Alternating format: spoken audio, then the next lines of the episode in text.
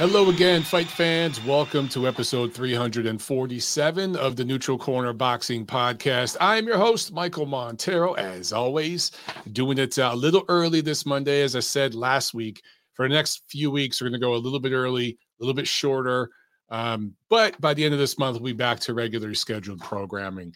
Uh, so, TNC 347, and we are already in February, guys. Uh, we got one month down, we got 11 months to go, and uh, the the schedule is going to be a little dry for a few weeks here, but it's going to pick up very very soon. And we got some great stuff to look forward to. I'll talk about some of that in just a second. Some more fights announced uh, this week, officially announced heavyweight fights. Before I get into all that, just a quick reminder, guys. Uh, make sure that you're subscribed. Click that notification bell if you can't watch the live video, all good. You can watch later. If you prefer to listen to the audio pod, I know the overwhelming majority of my audience listens to the audio podcast. I know a lot of you guys do enjoy the, the YouTube, but I'd say 80 plus percent, 90% of my audience is on the audio pod. Guys, if you're downloading the audio podcast, you're listening somewhere, just make sure that you spread the word, make sure you're subscribing, leaving a review a rating. Those things help me tremendously. It's pretty much what I rely on to get word of the show out there, right? Um, we don't we don't pay for ads, we don't do any of that kind of stuff. We don't pay to play, we don't buy subscribers, we don't do that over here. Just put out a show as much as I can. You guys know that I have a ton going on in my life um, that I'm dealing with but I still enjoy doing this. I still enjoy mixing it up with you guys and chatting with you, despite uh, all the craziness going on in this world and in my life, I should say, uh, in my little world. Um, it, it's still great. It, so that's why I'm here. And I hope you guys enjoy it. If you do, pay the fee. The fee is spread the word about the show. All right. And make sure that you're subbed. Um, make sure that you, you are dropping ratings and reviews. I, I, need more of those. I need more of those. Okay, I haven't really pushed for those lately, so make sure you guys are doing that. All right, let's get into some news, man. Um, we got again a couple fights announced, and we knew that these were coming, but now it's official. We can really start talking about it. A couple to look at in April. So the, the schedule is going to pick up this spring. And I really think that we're going to have a pretty strong year overall with some important fights happening. I really, really do. I'm optimistic. I'm bullish on 2023 for the year of boxing. All right. So April 1st at O2 Arena in London, it is Anthony Joshua coming off his uh, second straight loss to Alexander Usyk. He will be fighting American Jermaine Franklin. So, um, anytime AJ is fighting at the O2 Arena, it's a big deal, right? It's a big deal over there in London. It's a big sporting event in England. Uh, Anthony Joshua, perhaps the most famous sportsman in England, definitely one of the most famous sportsmen. So it's a big, big deal. Now, as far as the le- the level of fight for AJ to be coming off of two losses, two straight losses to Alexander Usyk, no shame in that, right? No shame in losing to Alexander Usyk. I think he's going to be seen as as a he's already seen as a, a great fighter, but his legend is going to continue to grow in the coming years because I really think he's paved the way for um, a, a, new breed of fighter we're going to see over the next 10 to 20 years. We'll talk more about that in the future. I'm already losing my voice. Can you guys hear me? Losing my voice, man. I'm five minutes into the show. I'm losing my damn voice. Uh, when you've been talking a baby to sleep all night and all day and then hitting the gym, yeah, that's what happens. Anyway, um, for this level of opponent, I'm good with. Um, Jermaine Franklin is coming off a loss, but it was a majority decision loss. I I thought that he clearly lost to Dillian Whyte, but he did give him all he could handle. Put up a good fight. That too was at um, I think that was at Wembley. that might have been at Wembley. Anyway, this one's going to be at O2. But this is smart matchmaking by Matchroom. I think that Jermaine Franklin is a level below Anthony Joshua. He's undersized for this fight. He doesn't hit hard. He's not active enough. I do think he's he's gained some confidence from that. Even though it was a loss, he gained some confidence from that Dillian Whyte fight last November because he did fight pretty well. But what happened to Whyte also last year? He was annihilated by Tyson Fury, right? So Dillian Whyte against the elite, he's a shot fighter. Dillian Whyte against any of the top five guys is not only going to lose right now, he's going to get stopped and get stopped pretty badly. That's where he's at in his career. So for Franklin to perform fairly well in that fight, but come up just a little bit short, to me, it just kind of shows the guy's level. No disrespect. And I'd love to be proven wrong here. I'd love to be proven wrong in boxing all the time. It'd be great. But um, on paper, most of the time, we kind of know who's going to win, right? Every now and then we're proven wrong. But for the most part, we know who's going to win. And, and in this case, I like Anthony Joshua here. Um, it, it will just be how dominant can Joshua be? Can he stop Franklin? Can he really put some heat on him and stop him? Can he do what Dillian Whyte couldn't do? Can he separate himself from that version of Dillian Whyte? He should be able to. On paper, he should win this fight pretty decisively and have a nice comeback fight against a, a young, quality American heavyweight that uh, Jermaine Franklin's probably in the top 20. You got to consider him a top 20 heavyweight, right? So, so all things considered, this is a good opponent. Um, I have to make this comparison. Some of you are going to get mad. Trigger warning ready. Deontay Wilder coming back off of two straight losses had that fight against Robert Helenius. Now, you could argue Helenius was potentially in the top 20 at the time. I don't know. Um, all things considered, though, for what Wilder had faced coming back from those devastating losses, it wasn't a bad choice of opponent for him. I just had an issue with it being pay per view personally but not really the level of opponent. Same case here. In fact, I actually think Jermaine Franklin beats Robert Helenius if they fight right now, just due to styles and everything else where Helenius is at in his career. I think Franklin would beat Helenius pretty decisively. So just to put, just to level set this fight, all right, I think it's a pretty decent fight. Uh, but I do like Joshua. Joshua wide points. I would be surprised and impressed if he goes out there and gets a mid to late round stoppage. I do think it's possible. I think that would be like him scoring an A, an A grade for that performance. Wins a decision, gets back in the win column. Okay, solid B. That would be the grade. All right. Uh, we'll chop that up as it gets closer, but those are my preliminary thoughts. Two weeks later in London, we have Joe Joyce versus Zhilei Zhang, April 15th. Uh, for the this is for the WBO interim heavyweight uh, title. So the winner of this fight will be in line to technically face Alexander Usyk, who has most of the heavyweight belts. Um, we don't know, but apparently negotiations are ongoing and promising between Tyson Fury, his side, and Alexander Usyk, his side, for a complete heavyweight unification match over the summer over in the Middle East, probably in Saudi Arabia uh, but it could potentially go to like Dubai, something like that. Uh, that's the latest scuttlebutt, as they say. That's the latest rumors that uh, things are going pretty well for that, but nothing official or anything like that. Anyway, winner of this fight will be in line to face the winner of that fight potentially down the line. If Fury Usyk can't be worked out this summer and that gets pushed back, and Usyk wants to take an interim fight, well, perhaps we see the winner of Joyce versus Zhang fight Usyk this year. Either possibility, good with me. I like this fight. I know a couple people out there think Joyce is going to dog walk Zhang. I just don't see that. I think Zhang is going to be tough. I think he's an improved heavyweight. I think he's beaming with confidence. Again, coming off a loss, but beaming with confidence off of that loss because he did perform well and the fight was within his grasp, right? So I like this matchup. And if Joyce does dog walk Zhang, that's impressive. That would be an impressive A grade performance, in my opinion. Obviously, I like Joyce in this fight. Um, and it, it, could potentially be a late stoppage. But if he absolutely dominates this fight, like I, a couple people on Twitter were, some of you guys were saying that. If that's what happens, um, that would be really, really impressive. But as long as this lasts, whether it lasts three or four rounds or it goes the distance, it's going to be fun because both guys are really easy to hit. Ray Charles with a blindfold on could punch these guys. Not that he needs a blindfold. I'm just saying. Ray Charles with a blindfold on could land punches on these guys. Okay. They're not hard to hit. But so far, they've shown pretty good chins in their careers. They're also massive men. They are huge, huge mountains of men. Uh, so this should be pretty fun. I, I can't wait. I, you know, I love the heavyweights, and of all the heavyweight fights coming up, Joyce versus Zhang That's the one I want to see.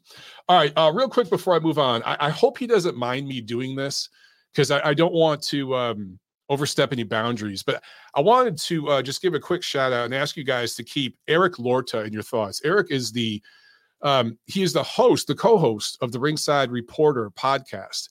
Those of you who are fans of that show, you've seen me on there a few times. I've been on there with uh, Eric and Joe Habib, the other co-host, uh, a few times. Eric lost his father.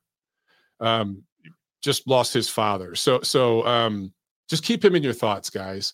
I like Eric. I like Joe. They're good guys. I, I, I enjoy their their program. I've been on there several times. I'll probably be on there several more times in the future. And they just seem like good dudes, just good guys. And so I heard about uh, the passing of Eric Lorta's father uh, today. And um, you guys, you know how I feel about family and um, losing a close family member. It's it's devastating, right? So, so uh, for those of you who follow Ringside Reporter or Eric on um, Twitter and stuff, man, just give him a shout. Just give him a shout. Send him a DM. Just tell him you're thinking about him. He could use that right now. All right. I just wanted to put that out there. And Eric, I'm sorry if you didn't, um, if I'm overstepping a boundary, brother. I'm just thinking about you. All right, guys. Let's um, let's uh, let's move forward here. Let's move forward. okay. Uh, let's do the review and then we got a, a, a, preview. I'll try to blow through this as quick as I can so I can hopefully get to a few of your calls.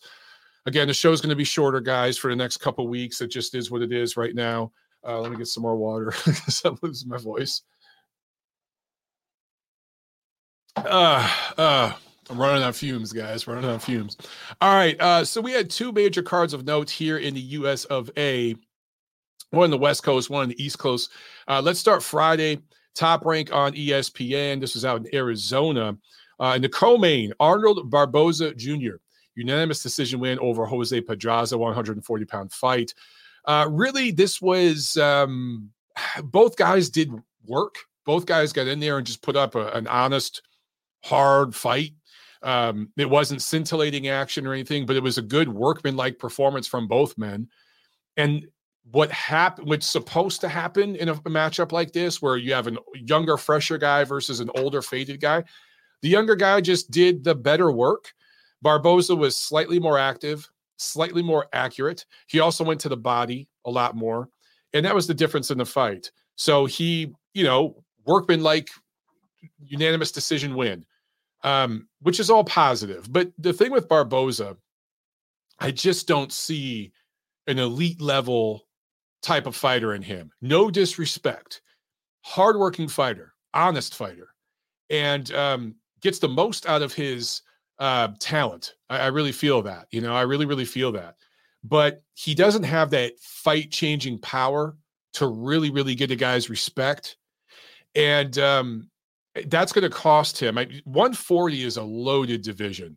And at some point, he's maybe going to go up to 47. Um, that's a pretty good division too. I do think 147 is overrated, and I think it has been for years.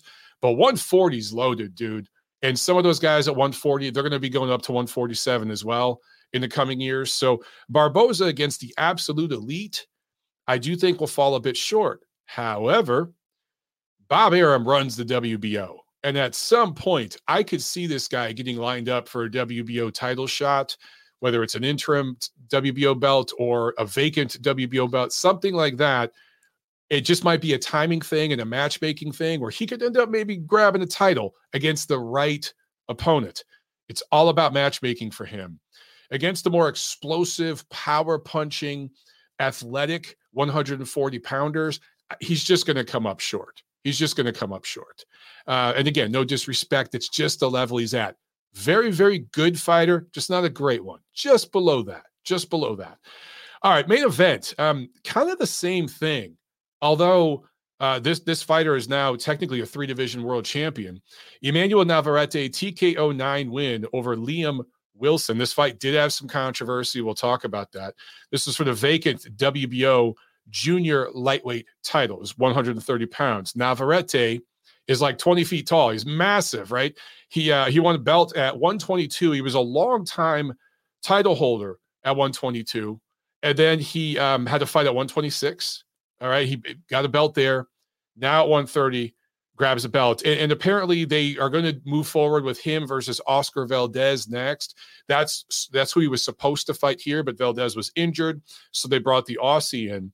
Um, this fight specifically, Navarrete was knocked down in the fourth round, and it was a legit knockdown. It wasn't a push. It wasn't a trip.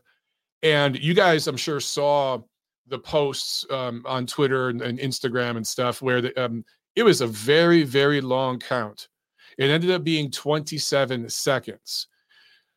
Uh, some idiots out there tried to draw comparisons between that and the first fight between Tyson Fury and Deontay Wilder because they just can't let it go. I'm not even going to get into that because it was such a completely different situation. This particular situation, however, um, the count did seem a bit long.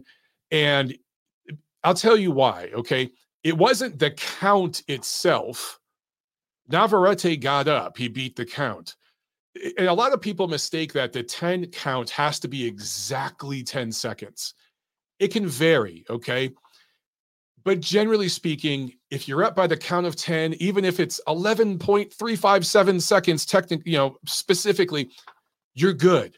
Navarrete gets up, beats the count. It was the time after that, right? I, I feel like he got an extra 20 seconds after getting up. That is what pissed off a lot of Australian fans. Also, um, there was a second knockdown. A lot of Australian fans and a lot of fans just in general, not, not just Australian fans, feel that Wilson should have been credited with a second knockout. I think, don't quote me here, guys, but if memory serves me correctly, I believe it was the sixth round where a lot of fans felt that Wilson put Navarrete down again be all that as it may, okay, Navarrete took over from the seventh round on. Round seven, eight, nine, he really did kind of control the action. He started landing a lot more punches, particularly power punches. He found another gear.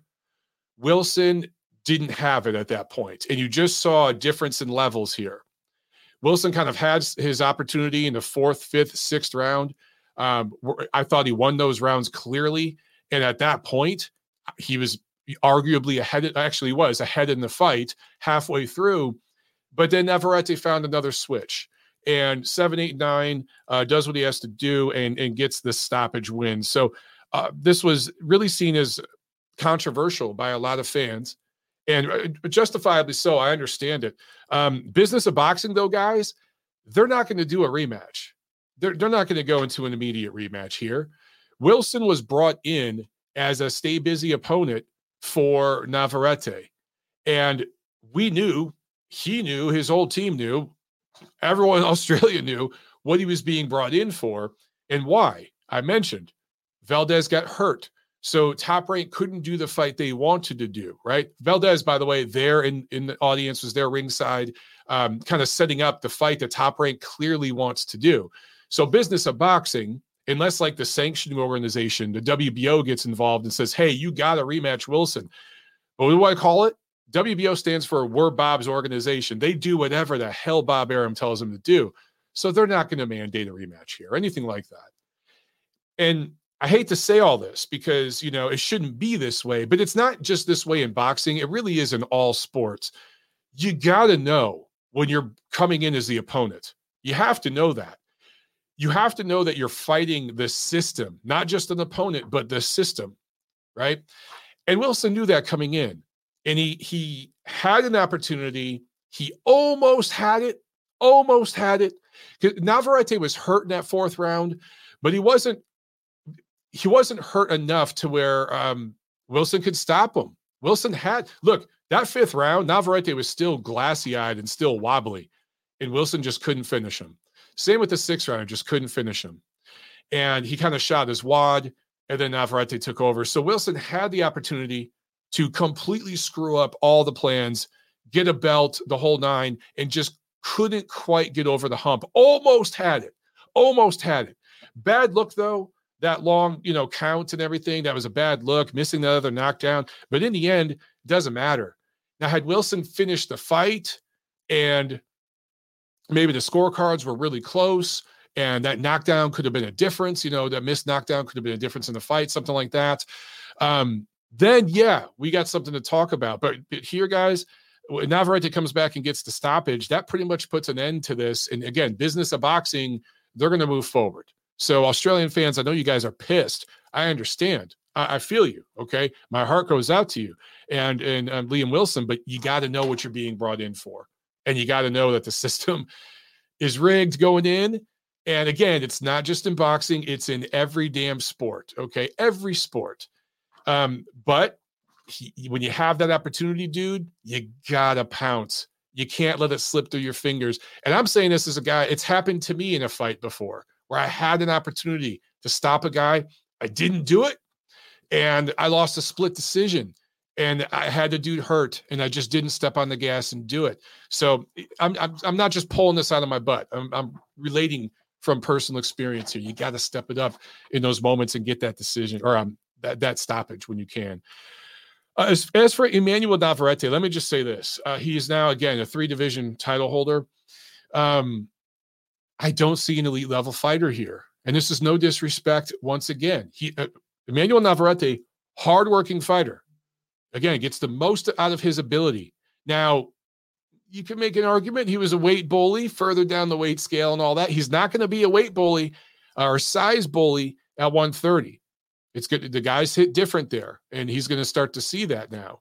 Uh, so the advantages he had before are gone now, and he's going to have to really, really step it up even more. But I'm not just I'm not seeing an elite level guy that would compete with like uh, the Shakur Stevensons of the world. I, I don't think he's going to beat Oscar Valdez. I do think that will be a competitive fight because it's two Mexican guys. They're going to go at it. Navarrete is going to fight better in that fight than he did against Wilson. Clearly, he took Wilson a bit lightly and didn't train 100%. I do think he'll look a lot better against Valdez. I just think Valdez has more levels and he'll win that fight. But I, at the elite level, I'm just not seeing it there for Navarrete. But again, this comes down to matchmaking. Comes down to matchmaking. And he got another WBO belt here, the Bob Arum special. All right, let's move on to Saturday, February 4th in New York City, the Madison Square Garden Theater. Uh, there was a card, uh, broadcast on DAZN. And it was a mostly female card. It was ladies' night, right? The ladies were headlining. This was mostly showcases, if we're being honest. This was mostly showcases. Um, and Eddie Hearn working his magic with the sanctioning organizations to line up some vacant belts for undisputed championships, for two undisputed championships. Uh, so we'll talk about female boxing and the undisputed championships and the notion that you know the, the women are fighting each other more than the men and some of the ins and outs and all that. I'll get into that in just a minute here, but let's talk about the actual event. Uh, co-main, Alycia Baumgardner, unanimous decision win over French fighter Elhem Mekhaled, who has now lost two in a row. Somehow, coming off a pretty decisive loss to Delphine Persoon, she walked right into another title fight. I don't know how that happened, uh, for an undisputed championship fight. Be that. Um, but Alycia gets the W. She did drop Mekhaled twice, and um, you know this was pretty much a shutout. This this was a complete showcase, and that was the theme of this card. It was showcase after showcase. Some the, the opponents brought in were tough. They hung tough, and they had moments, but there was just a just such a gap in class when you saw these two women fight, you saw who who the world class operator was, and then there was a really tough girl with a ton of heart fighting her. That's that's what you saw. Um, no disrespect, but that's what this was. So now Alycia Baumgardner is the undisputed 130 pound women's champion, all right, junior lightweight. In the main event, undisputed featherweight championship, that's 126, four pounds below where Baumgardner and Mekhaled fought.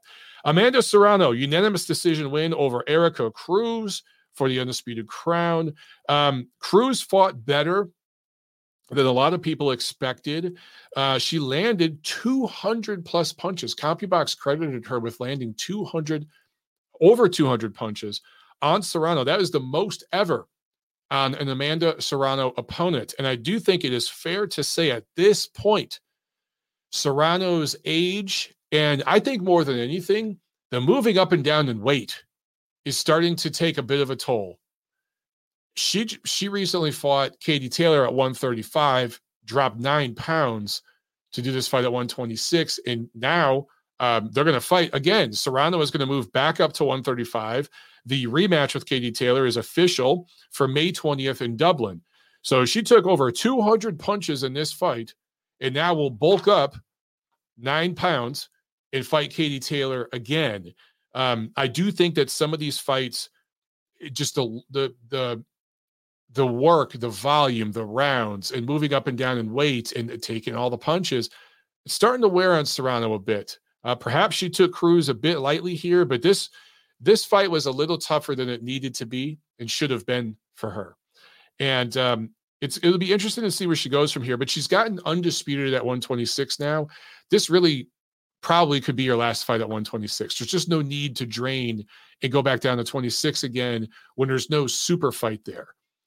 Here's what I like about this card. Okay. I'm going to say a few things here. I'm going to trigger a few people, but um, hear me out. First of all, this this was a great card put on by it was Eddie Hearn and Matchroom, but it was also Jake Paul and what do they call it? Most valuable promotions. But let's focus on Eddie Hearn for just a second. Eddie Hearn has done more for women's boxing than anybody else in the history of boxing. And I'm not some Eddie Hearn cheerleader. That that those are just the facts. When you look at the biggest events in women's boxing and where women's boxing is now, and I'm not just talking about selling tickets at Madison Square Garden or selling tickets over in the UK because we've seen female fighters sell tickets before uh, all over Europe and all over Asia, you know, particularly Japan. But we've seen female fighters sell tickets before. So that's really nothing new. I think it's the mainstream recognition women's boxing is getting now, including in the industry. Because for a long time, the sanctioning organizations really weren't all invested I know the WBC has been for a long time, but some of the other organizations were kind of like, eh, they, they just weren't as heavily involved. And they didn't have champions in every division. They weren't trying to get undisputed. They weren't trying to sanction bouts. Um, maybe in a couple divisions, but not up and down the weight scale like they are now. Eddie Hearn is a huge part of that. He really, really is. And um, he deserves credit. So if you're a fan of women's boxing, or if you're a female boxer or a manager, a trainer, whoever who represents a female boxer, you should actually be an Eddie Hearn fan when it comes to women's boxing because he's put the big shows together and he's built storylines. He has a build with what he's doing with these female fighters. Case in point, this card. We know that Serrano is going to fight Taylor next. This this whole card was a commercial for her rematch with Katie Taylor in Dublin in May. Okay. Win, lose, or draw. Let's say Amanda Serrano loses to, to Taylor again. She's still the undisputed featherweight champion of the world, and she can challenge Alycia Baumgardner for her undisputed 130 championship. So there's that fight. All right. She doesn't have to go all the way back down to 126. She can go down to 130 from 135 to 130, fight Baumgardner for undisputed. So she just fought for undisputed at 26. She's about to fight for undisputed at 35 again. And after that, she could fight for undisputed at 130. Eddie Hearn runs all of it, so he can make it happen. If she beats Katie Taylor, if she beats her, and, be, if Amanda Serrano becomes the undisputed lightweight champion of the world, Alycia Baumgardner is bred at 130. She can move up to 135. Boom, that's a huge fight. Huge fight. And Eddie Hearn could bring that right back to New York because now Amanda Serrano has, has been a part of a couple of uh, cards, including the, the, the Taylor fight was obviously really, really big.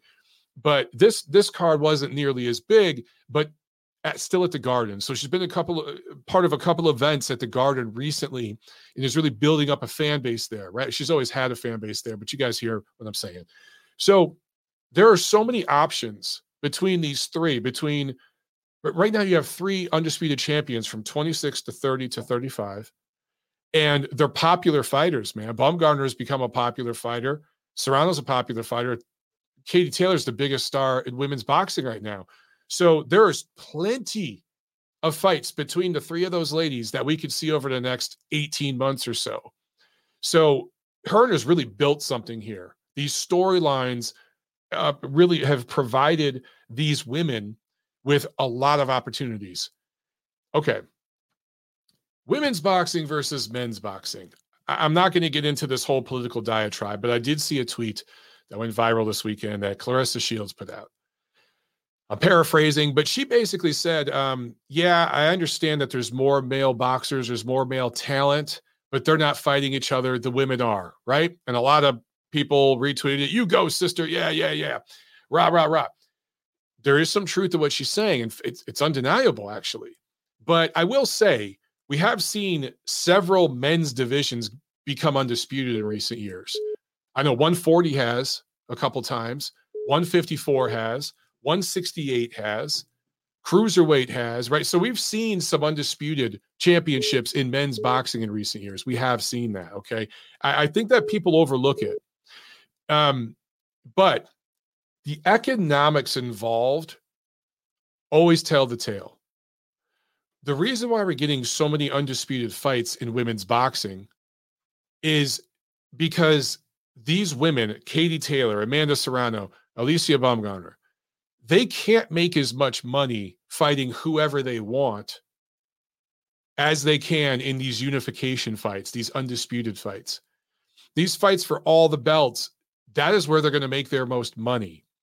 And Eddie Hearn, because he's so powerful in women's boxing, he can kind of manipulate the ratings and the the sanctioning organizations to pony up vacant belts like he did for both of these undisputed fights in this in this uh, on this card and he's done it for several of his fighters right? Just like Claressa shields people have done for her. Claressa shields i want to say like 75 80% of the titles she's won were completely vacant. They were basically made for her. It's kind of the same thing with serrano baumgardner and, and, and taylor if we're being honest okay? And others that i could name. But that's the state of the game right now.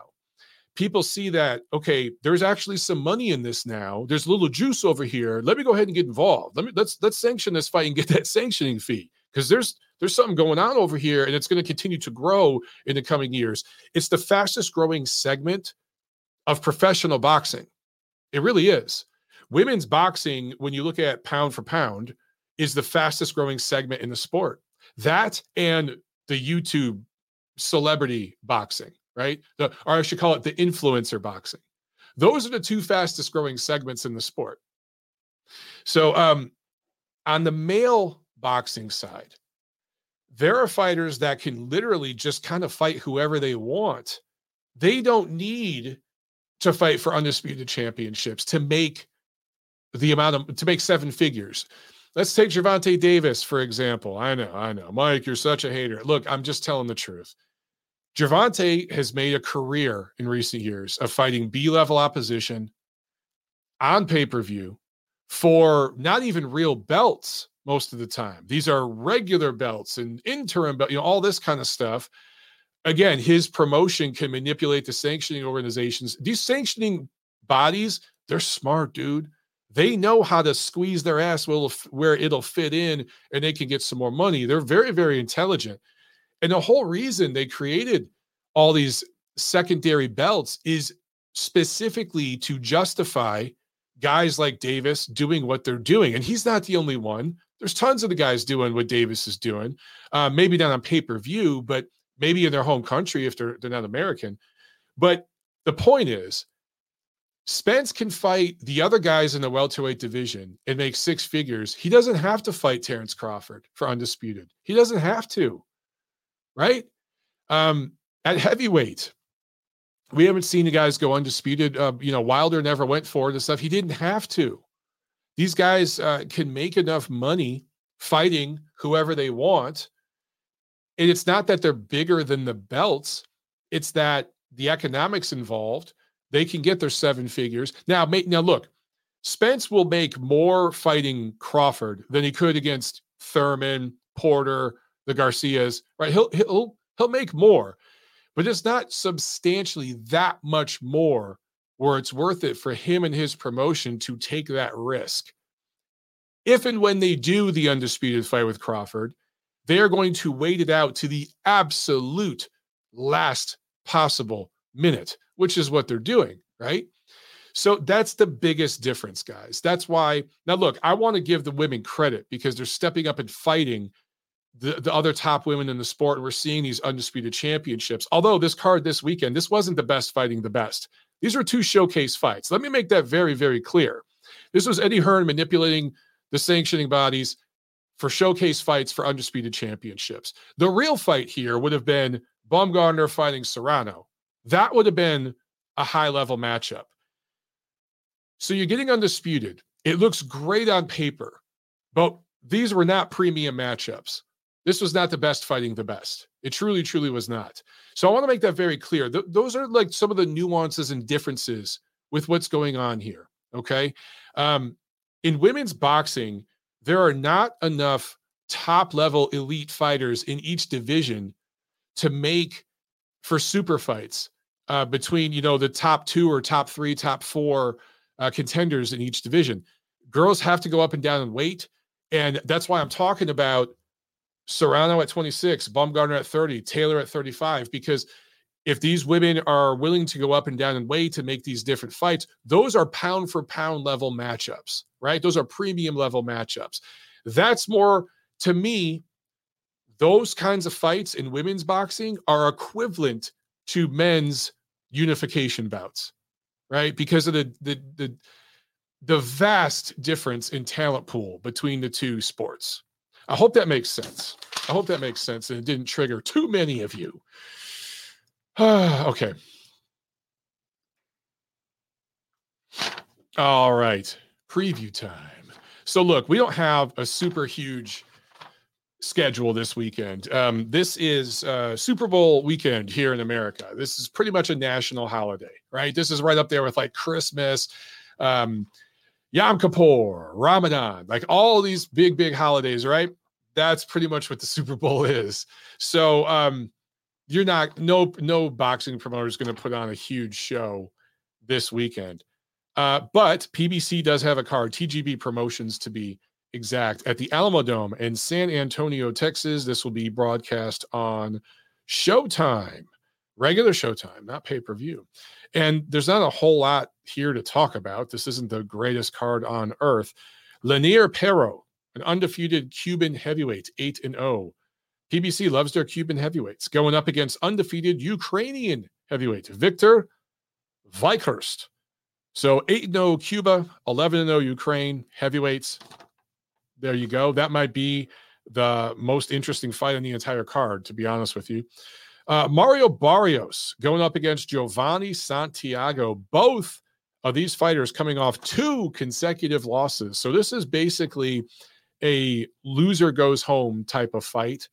Um, and then in the main event, Rey Vargas versus O'Shaquie Foster for the vacant WBC Junior Lightweight Championship. Of course, the real champion was Shakur Stevenson, the legit, you know, elite level fighter of the division, uh, but he did not make weight for his last fight and was stripped of his unified belts. So this is one of them. Navarrete Navarrete grabbed one of them, and now Vargas is going to grab one of them here. Uh, Vargas moving up, longtime title holder at 122, had two fights at 126, barely won his last fight against Mark Magsayo. I think that was like a split decision, majority decision. I think Vargas might have been dropped in that fight, if I remember correctly. Um, not the most friendly style. This will not be a very fan friendly fight. Uh, so the main event is probably going to be a bit of a letdown. Hey, maybe we'll be proven wrong here, but that's how I see it. Um, so Vargas probably going to grab a belt here at 130. Uh, all right. Got to hydrate. Now, let's see. Um, we do have a couple calls. I'll grab a couple calls real quick, guys. Let's keep it fairly quick. All right. But we'll grab a couple calls here and um, we'll chat a little bit for a few minutes. All right. Let's get this first one from the UK. 796, you were on the show. What's up? Yeah, hello, Mike. How's it going? It's been a while, man. Yeah, what's up, Hamed? How you doing, brother? Not too bad. Uh, first, I was going to ask you, how's your mother doing at the moment? My I mom. Think, I think here you, yeah. Um, she is doing a little better. Um, without getting into a bunch of technical details, she had to get she's had a bunch of tests done and like hospital stays, but she's gotten on some new medication that's helping her a little bit. Me and my sister are trying to work to get her Uh, we got to sell her house. We got to get her into like an assisted living kind of a place. So that's what we're working at right now. Uh, and that's just a crazy process, bro. Because I'm like out of state, and it's it's you know dealing with the baby, yeah. and so yeah, I've been going through a lot. But uh, thank you for asking, Hamed. I appreciate that, man. Oh no worries, no worries. My thoughts are with you, and thank you, and, and your mom as well. But regarding boxing, um, I, I, just wanted to talk about a couple of stuff. I didn't manage to watch the card uh, the other day. I know there was some controversy. I read about it, but I, I just want to get your thoughts on a couple of things. Uh, first thing is uh, AJ Jermaine Franklin fight. Do you think that's a better matchup than say if AJ fought Otto Wallin? Because I thought that was a very good fight. I don't blame AJ for not taking the fight, but my only criticism is it looks like neither Dillian Whyte or AJ are in the rush to get in the ring with Wallin. Yeah, I completely agree with you, Hamed. I think that Wallin um, has some of the intangibles that Franklin doesn't. I think he's a bigger, more physical, more athletic heavyweight, and he he throws harder punches. His style would be a little more difficult for AJ to deal with. I think Franklin is really good matchmaking for him at this point because he's going to be punching down at Franklin and uh, he's going to see everything coming. And Franklin's not very active. He's not a very active puncher and a hard puncher. So, um, yeah, I, I I I agree though. Wallin would have been a better opponent. Absolutely. Yeah, no, I don't. I don't think it's a bad comeback fight, but I do think some people are going a bit over the top. Not in terms of the criticism, tips, in terms of giving the thing fight the pass because it's not a pay per view, but I just read earlier on that the zone subscription in the UK has gone from eight pound a month to twenty pound, and annually I think it costs hundred pounds. But I don't think some people would want to sign up. Like I would not mind signing up for that fight and a couple of other fights if I could just pay like say ten pound a month. But if you're going to charge twenty pound for the month, that's essentially you're essentially charging people twenty pound for just one fight. There's not there's not much content on there. Like there's no there's no Premier League football. There's no there's no other sports like uh, I don't know about on ESPN. Like they got UFC in America. They got other things. So that, that's my criticism with the, what DAZN are doing because at the at the beginning it started quite cheap, uh, which obviously wasn't going to sustain for a long time. But they also charged for people who in the UK for Canelo and Golovkin. Wow. And the first fight wasn't on pay per view. The first fight, which was a bigger, one of the biggest ever fights, wasn't on pay per view. Granted, it was only I think about ten pounds here, but they said at the beginning it wasn't gonna, they weren't gonna make that third fight pay per view. So I, I don't know who's making these decisions. Uh, I don't think you can blame Eddie Hearn entirely, but whoever's running whatever business plan there, I don't think they're doing a good job. Yeah, I, I think your criticism is very valid, Hamed. 20 bucks a month, that's steep, especially if you're not getting the football. Because I know a lot of other countries, like in Italy and in other countries, they're getting football too on top of the boxing. So that's very important to the sports fans over there. And I know football is very big in England. Um, of course, I'm talking about fo- not American football, your guys' football. Um, yeah, yeah, yeah. So if that's not included, 20 bucks a month for a fight that that's a lot that's a, that's asking a lot of money uh, or i'm sorry 20 20 pounds yeah. a month. Um so yeah i i'm with you that's man. about 25 dollars. Yeah that's about 25 dollars if you that's add on top they, they don't but they don't have anything else on there. Like say if they had other support uh, or say i don't know say even if they were showing boxing pbc cards i know that's not going to happen but at least then people got something to look forward to. But if you're just charging for matchroom cards, like that's a great point. I'm not sure if it's like look, look. There's a couple of good fighters I like that matchroom signed in the last couple of years. Uh, Canelo and I think it was Roman Gonzalez, but some of these guys barely fight. Like they fight once a year, so yep. I don't know. I'm, I don't know. I, I'm not sure. I, I I haven't signed up to DAZN since last July. I think I got to see Chisora Pulev I think it's Ryan Garcia's fight and a couple of other fights. That was only for like eight pounds for the month. The May before that, I got to see Golovkin Murata and Canelo Bivol. Right now, I don't, I don't know, like um, charging people view on top as well last year. I don't think that helped as well. Yeah, I, I don't know how this business plan is going to continue to. I just don't know if it's going to be sustainable.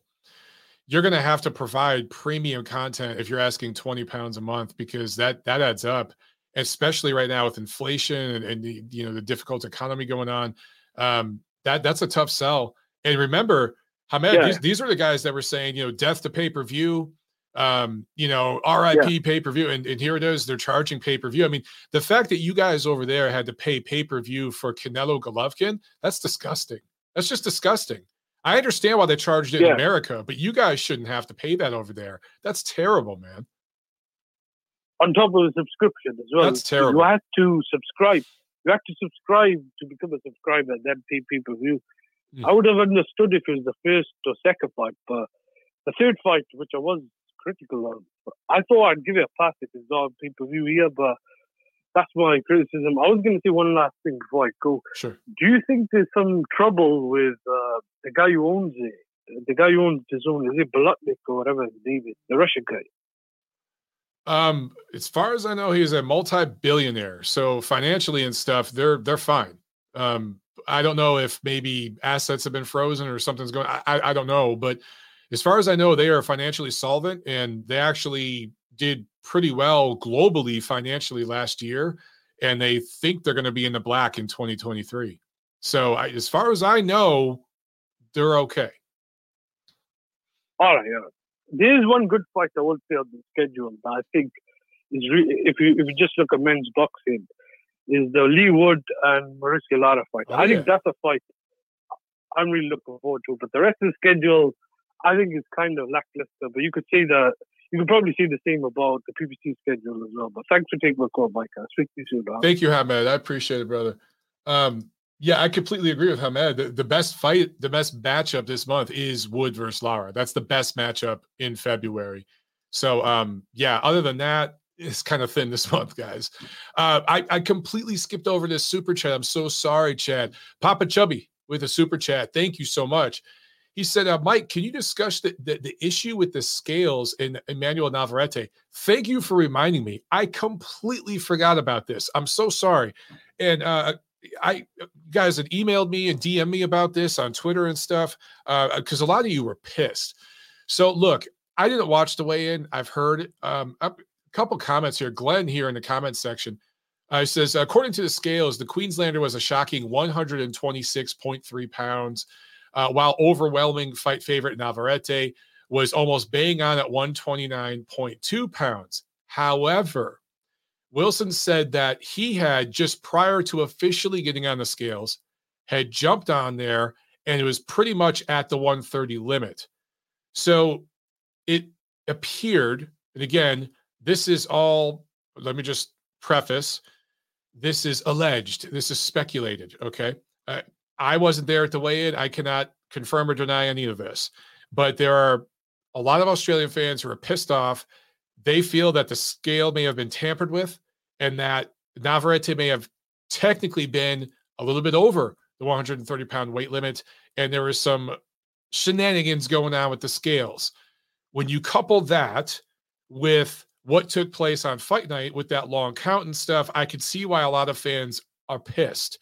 Uh, once again, guys, when you are brought in as the opponent, and this happens at all levels in the sport, from all the way down in the amateurs, all the way up into the highest levels of the professional ranks, you have to ensure that your people, your management, your team is protecting you. And you got to have your head on a swivel and watch for all the tricks. Now, again, I'm not saying Navarrete and his people did anything to the scale. I cannot confirm or deny. I'm just telling you what people have told me and what they're saying. That's what people out there are saying. Um, but you know, again, if you think it only happens like in situations like this where they're bringing in an Australian into America, look, man, Canelo Golovkin that first fight. I remember talking to Tom Loeffler Abel Sanchez and Gennady Golovkin. I was doing a preview piece for Boxing Monthly magazine. Some of you guys have heard this story 800 times. I'm sorry, I'm repeating it. but uh, I, t- I remember interviewing them. I actually talked to them at Big Bear uh, after a workout, and uh, they were so kind to, to, actually speak with me right after a workout. I mean, Golovkin was still sweaty and the whole night. Um, but I talked to them, And um, I actually called Abel's phone and Gennady just jumped down and, and we chatted and stuff. But I remember telling all three of them, "Are you guys sure you could get a decision in Vegas against Canelo? Are you sure? Are you really overlooking looking at these judges and be, you know, the panel of judges? Are, are and they all went in thinking we're good, we're fine, it's not a big deal. And then what happened? So even at that level, Gennady Golovkin was a world class, highly accomplished fighter, Olympic medalist, champion in the pros, the whole nine at that point, right? He was considered a star in the sport, and it happened to him where, you know, Adalaide Byrd and that whole thing. So it happens at every level of the sport. If, let me just say this if, and it's a huge if, there was any tampering with the scale, and again, who this could all just com- be complete speculation. People love to create conspiracies. So again, I'm not saying one way or the other. I'm just repeating what has been talked about.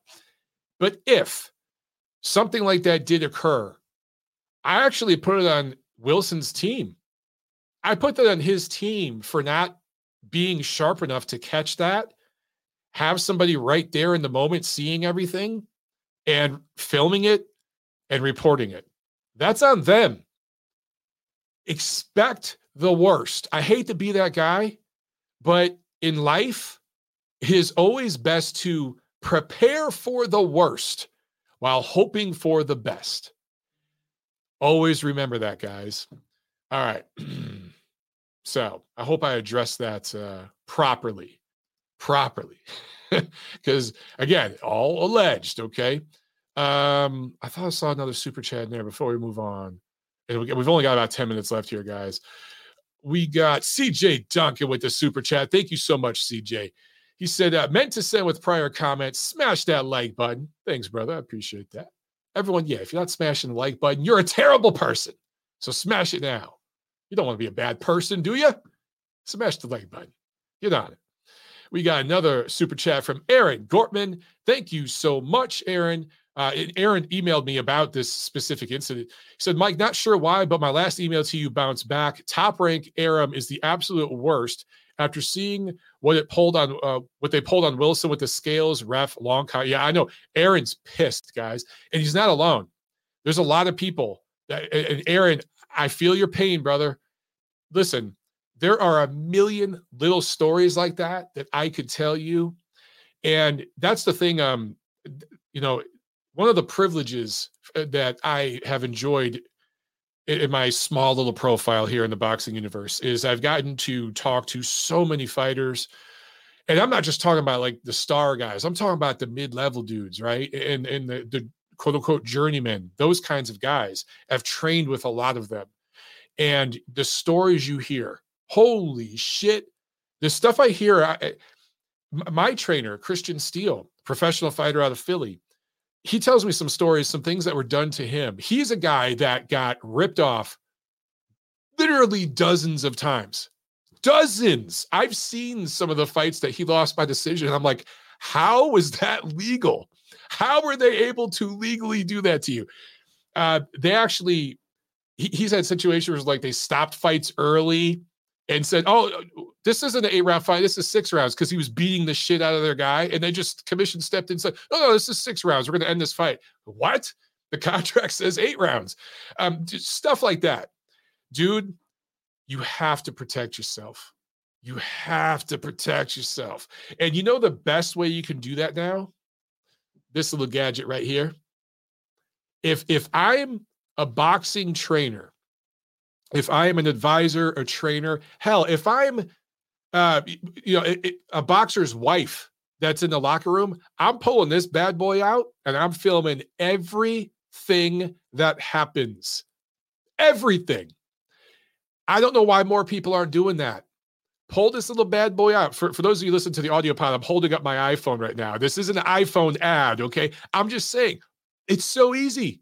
Pull this bad boy out and film shit film go into the other room and watch the other guy getting his hand wrapped.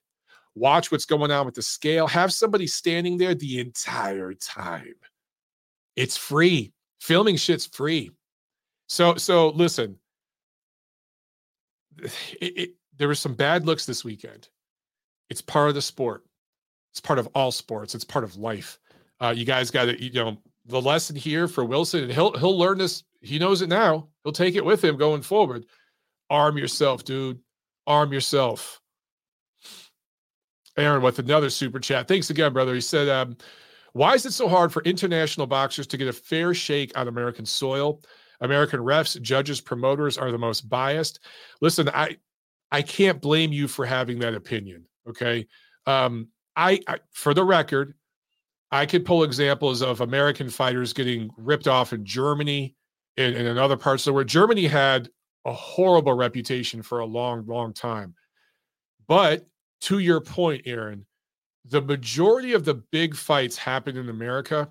And if we're looking at the worst, shittiest robberies that we have seen in this sport just over the last 10 years, it's undeniable. The majority of them do happen in the United States. So I understand why you have that perspective. Um, once again, if I'm uh, a quote unquote foreign fighter, non American fighter, coming to the United States for a fight, I am taking extraordinary precautions to ensure that I am not being effed with.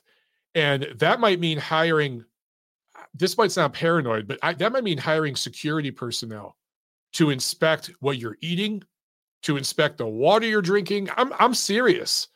If I'm fighting for a world championship and let's say I'm getting paid $200,000, I don't mind spending 20 grand of that for extra security and and just having people around to film stuff. I'm taking every precaution, man. I'll I'll dump 10% of my purse on that. I think more of these guys need to start doing that. Also, I'll say this, look at which promotions bring guys in and pull this kind of shit. Because some of these promoters do have a history. Will, the boxing degenerate fan Lynch, thank you so much for the super chat. He says, uh, Isn't it sad that Pryor had to go in front of Congress to explain himself for the brown bottle? And now the cheating is so blatant that even VADA calls it out and nothing happens. Wow, Will. Uh, you know what? Uh, you're right, dude. I, that you're so right. Uh, Aaron Pryor, you know, you guys remember, uh, you know, the, the brown bottle. Hey, get the other bottle, the one I mixed, right? That whole thing. Um, yeah, that's kind of an infamous quote. And he literally had to go before Congress. But there's a lot of stuff going on that um, it just seems to get swept under the rug. I'll, I'll say this, dude. You know where the biggest problem is, Will? boxing media. Um, I've been thinking about boxing media a lot lately. It, it, it's me and my wife have been talking about just the future, what I want to do. It, it's it's really trending downward, and maybe it's indicative of all media but people do not want to lose their access and there are just certain things going on that are so unethical it's hard to be one of the guys out there trying to tell the truth um, and you get attacked and beat up and i've been beat up and i've been attacked and these guys couldn't get me for poor job performance they couldn't get me for doing things on the job that were bad they couldn't get me for doing anything in real life that was bad um, you know i don't have a record or anything like that they had to go find tweets from a decade ago and social media posts that were like poorly worded offensive jokes I told and stuff like that um, to attack me and beat me up. That's how desperate they were to shut me up and get me off of platforms because I was one of the guys willing to talk about some of this shit. To your point about VADA, Will, I'm not going to go down the rabbit hole here, but I will just say this Premier Boxing Champions, when they do exclusive VADA contracts for their fighters for particular fights, there's hush clauses on it. VADA is not allowed to tweet or post on their site that, you know, fighter X and fighter Y are doing the VADA testing program. They do it for every other promotion. But PBC says, you're not going to talk about this publicly. We want it kept quiet. Kind of defeats the whole purpose of what VADA is, right? And I know that there are several PBC fights that um, they were literally just doing state drug testing. So like Nevada State Athletic Commission drug testing for some of the fights that they had they had in Vegas, but they were using VADA administrators to collect the sample and send it to the lab. So they, through their media outlet, which is Boxing Scene, which is owned by the same companies that own PBC, um, or where they're, you know, they stream their stuff, they broadcast their stuff. So they have a, a, a media outlet reporting it basically as a VADA testing. Yet the fighters weren't being tested for the full VADA panel, and there was no transparency with the media or the public about um, how often samples were being collected, what kind of samples, et cetera, et cetera. So, like, nobody talks about just that. Nobody talks about, well, hey, if you're doing testing for Caleb Plant and David Benavidez, why can't VADA announce this publicly? Why can't they blast it on their site? Because when top rank fighters test or matchroom fighters test, they always announce it. They announce it on their social media and their website. Why the hush clause? It kind of defeats the purpose. Why? That doesn't make any sense. Um, and like nobody pushes back, nobody asks. And if you are one of the guys who asks, they go after you and they'll find any way they can to shut you down, even if they got to dig back 10 years through thousands of posts. They literally went through thousands, thousands of posts to find a few where I made jokes about rape and stuff. It was really stupid, regrettable. I've condemned those jokes. I deleted the posts. Absolutely don't stand by it. Read it now, and it's cringeworthy and embarrassing. But for me to be attacked over that, that's how desperate you were to shut me up. That's the problem, Will.